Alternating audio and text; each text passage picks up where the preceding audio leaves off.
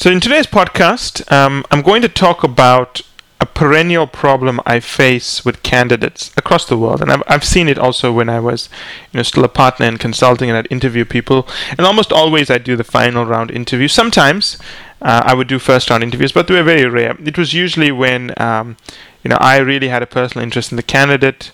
I'd interview them first time. I'll interview them in the first round. So it's not always true that partners only do final rounds. There were rare occasions when I would do a first round interview as well. But mostly I do final round interviews. And if you've been in a final round interview, you know that you're going to face several principals and partners. Um, and the interviews could be anything from a very detailed case with a lot of graphics and so on to just a discussion. I was a big fan of discussions. I really didn't like giving candidates what I'd call traditional cases. I'd like to talk to them about general topics and see how they analyzed problems. Um, you know, and for example, just a few days ago, I was talking to a candidate who had no analytical background, no, sorry, quantitative analytical background, so never studied economics, never studied math. And I must say, I was really impressed with how analytical that candidate was. We were discussing the music industry. So I asked her to talk about something she knows well, and we were talking about Adele, the UK, you know, breakout artist. And she was, and I asked her questions about Adele, you know, so why do you think Adele came up with this album? So basically, we started off with, I knew nothing about Adele except a few songs I'd heard at the airport and at the Four Seasons. They played quite a lot, yeah. And, um, we just started talking, and she and I then I asked, okay, tell me what's your favorite album, and then I said, okay, and she told me about it, and then she said it's a different album. I said, okay, why would you think Adele would produce a different album? And I did like the way she analyzed uh, the artistic direction from a business point. You know, no math background, no business background, and, and the way she did was actually quite insightful. Where she said, well, if you look at Adele, the target market she initially went after, and if you look at the amount of money the you know label would be putting into promoter and developer, there's no way she could recoup that on targeting just the British market. She would have to go after the American market. And the American market looks for something different. The segments are organized very differently where you need to be able to to to appeal to more than one segment and also, you know, be able to change your style to be appealing across that segment. You can't just be Adele and go after one segment, you wouldn't be able to recoup your investment. It wouldn't be worthwhile. So it's purely about market segmentation. You shouldn't use the word market segmentation, but she was able to explain that, and she was able to, able to explain that if you know if she was Adele and she wanted to solidify her position across the market, what should her next album cover? I liked it. I thought that was very analytical. It showed she's really thinking this through, and she's applying it from a business sense. But I think that is a very rare innate skill. Most people have to brainstorm what the analysis is. And this comes to brainstorming, right? This is the problem people face. People struggle to brainstorm. Brainstorming is incredibly difficult. So, what I want to talk about here is a three step process to help you brainstorm better.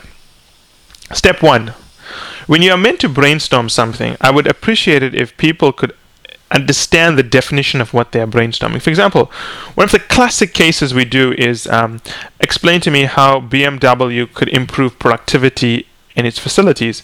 And everyone will come to me and tell me, well, productivity is is the number of cars it produces in a year, a number of cars it produces in a fixed time period. And I always point out to people, well, are you sure that's the definition of productivity? And they'll say, yes, I'm sure of it. Now, this may surprise many people, but there's only one definition of productivity. Worldwide, there is one definition. Despite what you may have seen on graphs somewhere, those graphs are just spinning the definition of productivity to make themselves look better. The only definition of productivity anywhere in the world is the total value of outputs divided by the total cost of producing those outputs, adjusted for the time value of money. There's no other definition. So what you find is that candidates start brainstorming immediately, but they haven't even considered the definition of productivity, right? But if you define productivity first, your brainstorming becomes a lot easier because with the definition, you can understand what is driving this definition. So the first thing you should do is define what you are brainstorming, and you'll be surprised how many candidates get that wrong. The second thing you should do is that if you are brainstorming and you don't have a decision tree, if you cannot visualize a decision tree in your head, you are not brainstorming. I can tell you that right now. With a decision tree, you need to have your key question, which in this case is the definition of productivity. You know, what drives productivity at uh, BMW? And then you have to imagine a decision tree with all the drivers going out in your head. And the reason why I say you have to imagine it in your head, because with most brainstorming, you have to do it live. They're not going to give you a chance to um, write it down. Most interviews, including myself, if I asked you to brainstorm, I'd never ask you to write it down. I'd ask you to do it off the top of your head to see how you can think. So that's the second rule. Imagine a decision tree. The third rule is probably the most important rule, right? And the third rule is that always think of drivers. Now, when I say think of drivers, let me tell you what I mean explicitly by that. I would expect a candidate to tell me this. Well, the definition of productivity is total value of output divided by total cost of inputs adjusted for the time value of money. So, what drives the value of inputs? Well, I can think of several ways to cut this, right? Firstly, we could look at the number of units produced, right? So that drives the number of units drives value.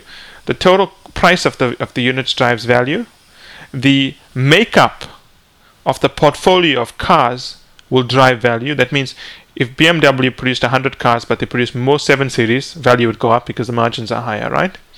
Where else could drive value? Well, the other thing that could drive value could be uh, the currency um, differences. You know, where are they incurring their raw material costs? Where are they selling? So, what's the currency hedges, right? What's the currency differences? Sorry, not the hedges.